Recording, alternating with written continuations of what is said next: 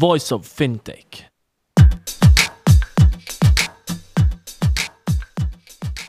Welcome to Voice of Fintech, a podcast mapping out the Swiss and global fintech scene, connecting fintech enthusiasts with startups, incubators, accelerators, business angels, and VCs, and incumbents interested in partnerships. Voice of Fintech will help you navigate the fintech ecosystem. Here you can listen to the startup founder stories, what investors and incumbents are looking for when dealing with startups, and find out more about resources provided by incubators and accelerators. My name is Rudy Falat, and I'll be hosting this podcast.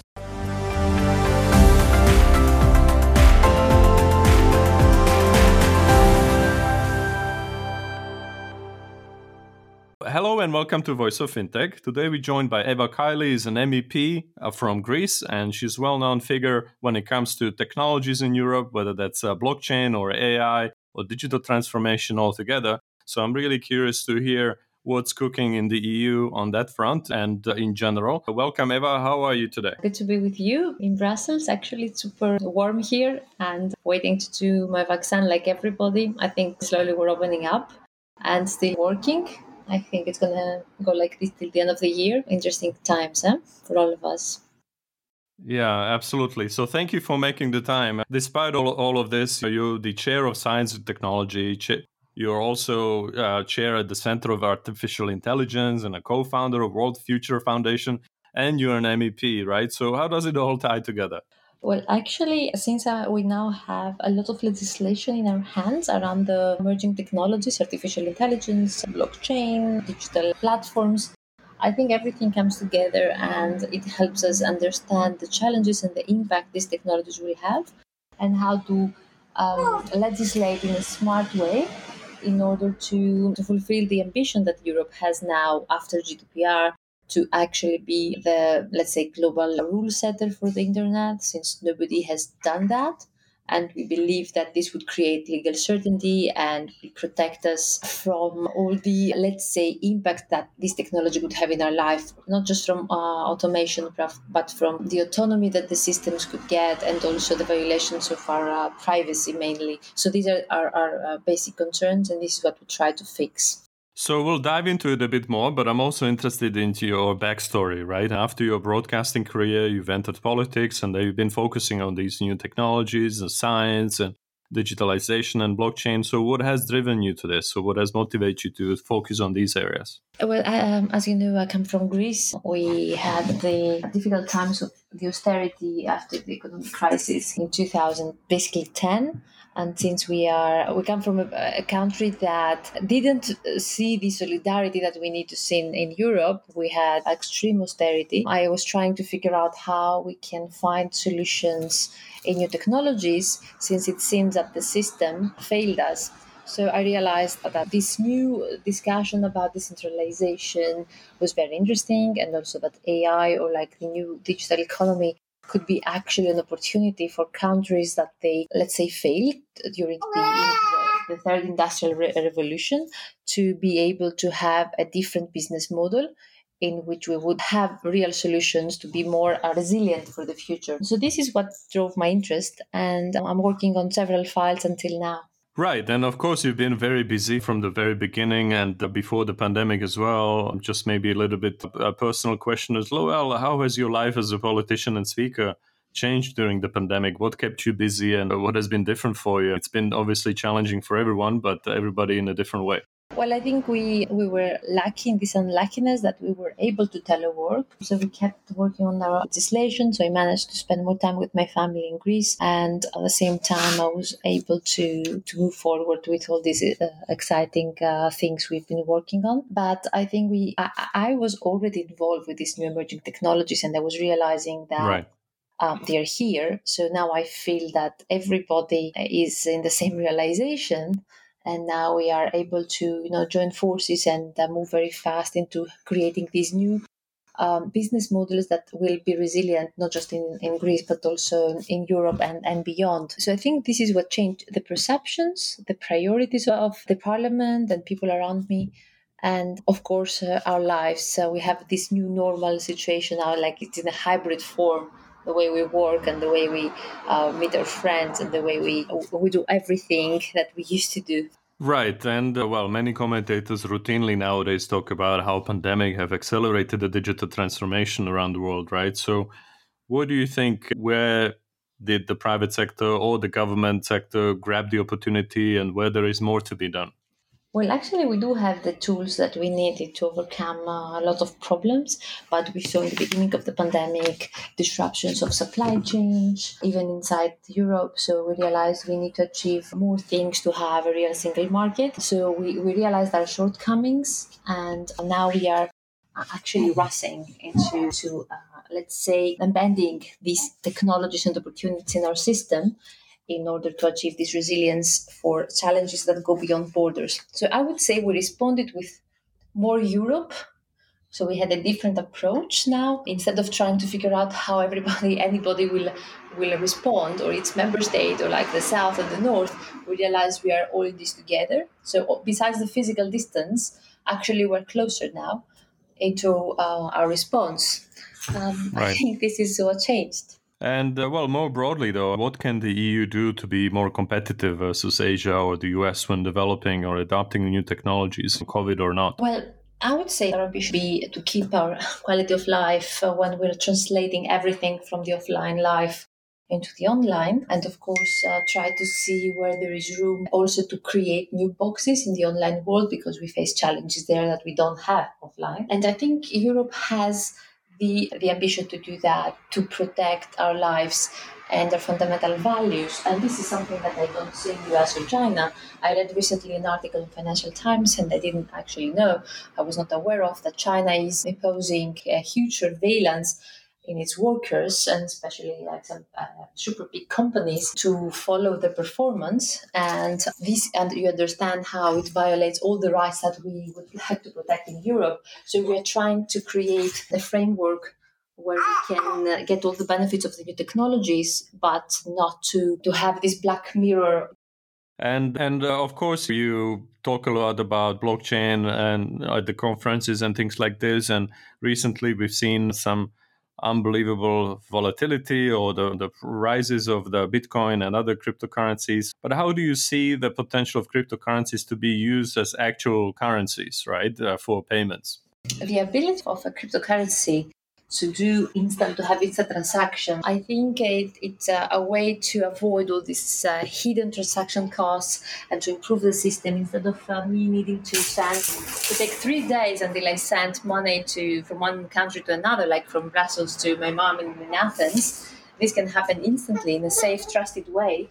I think this potential to have uh, technology and underlying technology that can achieve a trusted network, cryptography, instant payment, reduce of the cost, super fast and efficient is something that we can see being implemented in several sectors. So we could use it for health data, for transactions, in fintech especially, but we can see blockchain even for smart contracts and several sectors that could actually find solutions using blockchain to become again more resilient. So uh, we are trying to have legal certainty, of course, because now we have all the member states developing their own strategies, and we try to have a European layer, a European sandbox to test the technology. Uh, it had issues of scalability, and, in, and uh, hopefully we will manage to overcome these problems as it's now a mature technology and just have the benefits of it.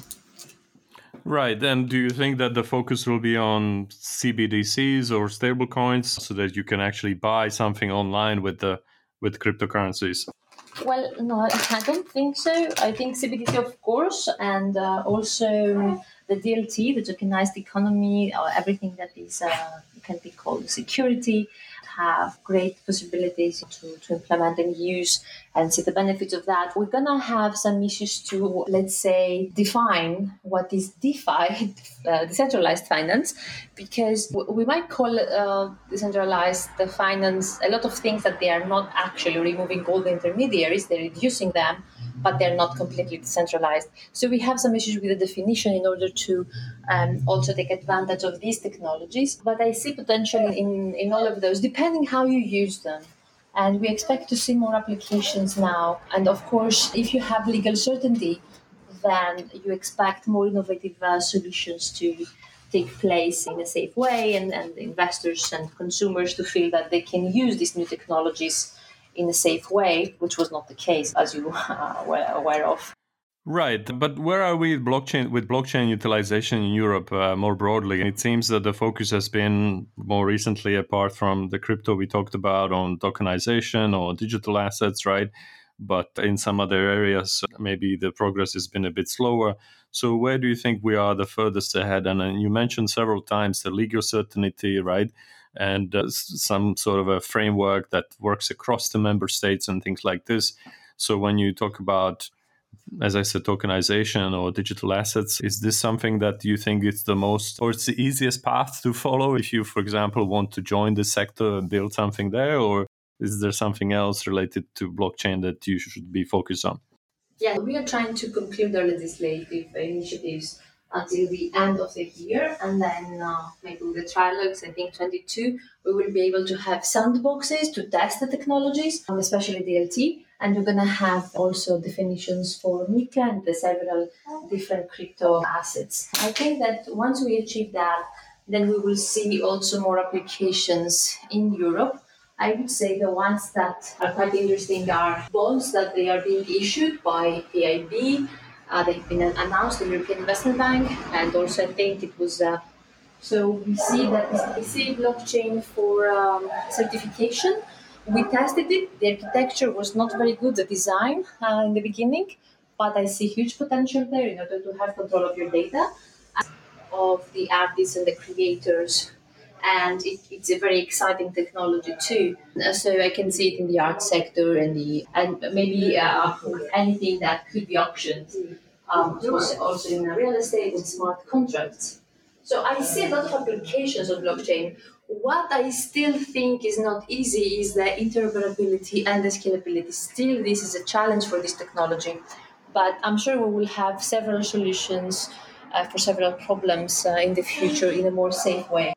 Right. So when you talk about digital assets, yes, you mentioned the NFTs, and also there are quite uh, cool applications in the art, right, and tokenization or others. But yes, the interoperability leads to other things as well, which some people talked about on this podcast, is uh, also secondary market, right? You might want to buy NFT, but how do you sell it and what's the price then if you cannot, right? All right. So basically, I hear from you there's some legislative work to be done and the sandboxes initiated in the EU right? And we should see more by the end of the year. Now, that's also related to another big topic, and, and it's it's been going on for years a lot of people are worried about the rise of AI from for different reasons. Some people are worried about losing their jobs. Then the commentators are explaining that, of course, you should look at the automation of certain tasks rather than jobs that can obviously impact some jobs more than others. But then there are also some people who have even broader concerns about governance and how do we develop the nascent technologies like this so that we can benefit from their strengths and addressing the concerns of uh, people. What do you think about the governance reg- regarding the development of the AI? What can we do there? And uh, or maybe f- what can politicians do from uh, let's say framework perspective we are actually working on an ai ethical framework that's going to be binding by law i've already expressed my ideas like three years ago in the european uh, parliament calling for uh, the need of regulation. I believe that the core of AI is also data, so we need the governance of data too, what you can use and, and how. I will give you an example to explain uh, how I see things develop. So, ECDC, the European Center of Disease Prevention and Control, gathered 80% of the data in the beginning of the pandemic across member states from hospitals and all the authorities mm-hmm. responsible mm-hmm. for the pandemic. But they had a huge problem the realization that we had different standards. So everybody was gathering in a different way. They're collecting data in a different way, storing them in a different way. So it was impossible to use them besides the language issues, all the standards were completely different. So now we're working on common standards uh, in, in the data governance, and then, of course, the rules that AI should follow. And I talk about AI as um, automation, but also AI that could give autonomy to hardware if it's embedded into hardware, like autonomous vehicles. And we need to make sure we will update our rules and we will make everything that's illegal offline also online We will uh, clarify the liabilities and uh, to have a responsible, trusted, and human centric AI. So, this is the vision of Europe. I believe if we follow this path, then we will overcome the barriers and the details of creating more friction. I think we can solve it if we agree in the main principles, which is to avoid surveillance, discrimination, biases, and to increase inequalities. And I have the feeling that we are ambitious enough to achieve those things. And I have the feeling also that my colleagues, with the, the pandemic, they all came up into an agreement that we have to move fast and find what uh, unites us and, and how we can agree to work together and uh, improve our system. Uh, besides sticking to the what what divides us or like details that could delay this process. All right. Well, I'm curious to find out more and to follow this. Now to, to I don't know if to lighten up or darken the mood because I know you're a big fan of uh, Black Mirror. So, do you also have a favorite book related to technology, whether that's AI, blockchain, or what we talked about? That you can recommend as well? Well, maybe two books because I don't like to have one side of the story. Currently, I'm reading The Surveillance Capitalism of Susanna Zuboff. She's uh, one of our advisors and the Science and Technology Committee, but also the Thanks for Being Late of Friedman, who has a kind of different approach there. So, saying basically, basically that it's better to be late and safe than to rush into regulating innovation and creating more friction. So I, I like both books. It creates a lot of food for thought for me, but I want to have also a balanced approach because uh, the new technologies can offer us great solutions and we cannot stick on the black side. The black side is there for us to avoid it. And I really think that in Europe we will achieve that. You, you talked about your legislative agenda for this year, but in, in more broadly, what is ahead of you this year? Whether that's in the European Parliament or your outside activities. Nowadays, the conferences look quite different, right? Often they are virtual or hybrid, and uh, there are other projects that you're involved in. What are the other big milestones you want to hit even in these challenging times? Listen, we have plenty of files, so I'm just talking about my committees, Imagine, and also with Science and Technology, mm. I can hmm. understand uh, uh, the upcoming challenges that are emerging, but I can give you like some words that maybe trigger new discussions. The safe deployment of uh, 5G, not the fast deployment of 5G, until it reaches 6G, or the use of satellites for communication. I could also talk about supercomputers, so the need to have great capacity for, for data and not just collection but also to use uh, quantum computers in order to achieve uh, faster the understanding of technology. And in this global tech war that somebody else might be able to break any cryptography that we have so to create new resilient uh, systems there. And of course to, to be able to, to have the, the platform economy open opening up and to instead of just having the five big ones acquiring everything and to have not to have actually a level playing field. So I would say these are the main challenges in my files and the workers of platforms and the environmental impact of these technologies and um, um, the legislative ones and the hearing committee. So all the committees, they will have from their side to what is changing.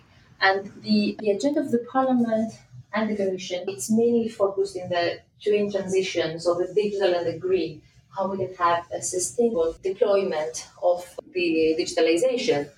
And uh, this is, I think, quite interesting because we have to be creative. We have to find ways to use these technologies and invest in what would create the economy of the future in uh, a way that it would be able to uh, respond to challenges like that in a more united way, at least at the European level, and to be able to be competitive enough at the same time with the um, US and China at least. Well, great stuff. So busy year as always. And my last question is very easy. What's the best way for people to find out more about what you do, whether that's in terms of speaking engagements or legislative actions and the projects and the committees you're active on? Where is the easiest way to, to find out more about what you do? So everything is quite complicated. It's online. It's quite complicated to find. We definitely have everything on, on through Twitter, Twitter handle. But if you download the EPRS application, you can find all the studies that politicians are uh, basically reading and the recommendations we have and all the options that we are given before we legislate. So it's interesting. For example, there is a study for the cost of non-Europe.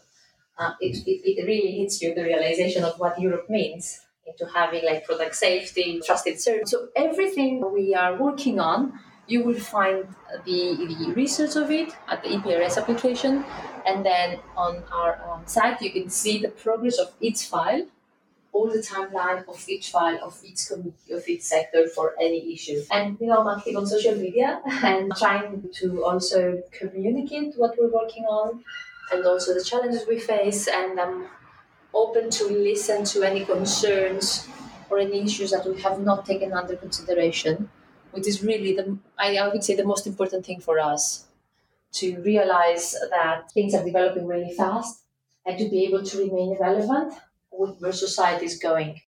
Um, so this would be very helpful, and I think having people like you having such interesting ways of communicating these uh, developments in politics, it's extremely useful and rare. So thank you for the invitation. Well, thank you very much, Eva, and good luck. Uh, looking forward to uh, see more what's shaping, and uh, I'll put the resources in the show notes, of course, so people can t- track what's going on. So thank you so much again. Thank you for listening to Voice of Fintech podcast. If you haven't already, check out also voiceoffintech.com, where you will find all the episodes and additional resources related to the podcast. You can also subscribe to Voice of Fintech on Apple Podcasts, Spotify, Google, or any other podcast app that you like. If you have any suggestions on the topics or guests, or how to make this podcast better for you, please email us at info at voiceoffintech.com. Happy to hear from you. Thank you.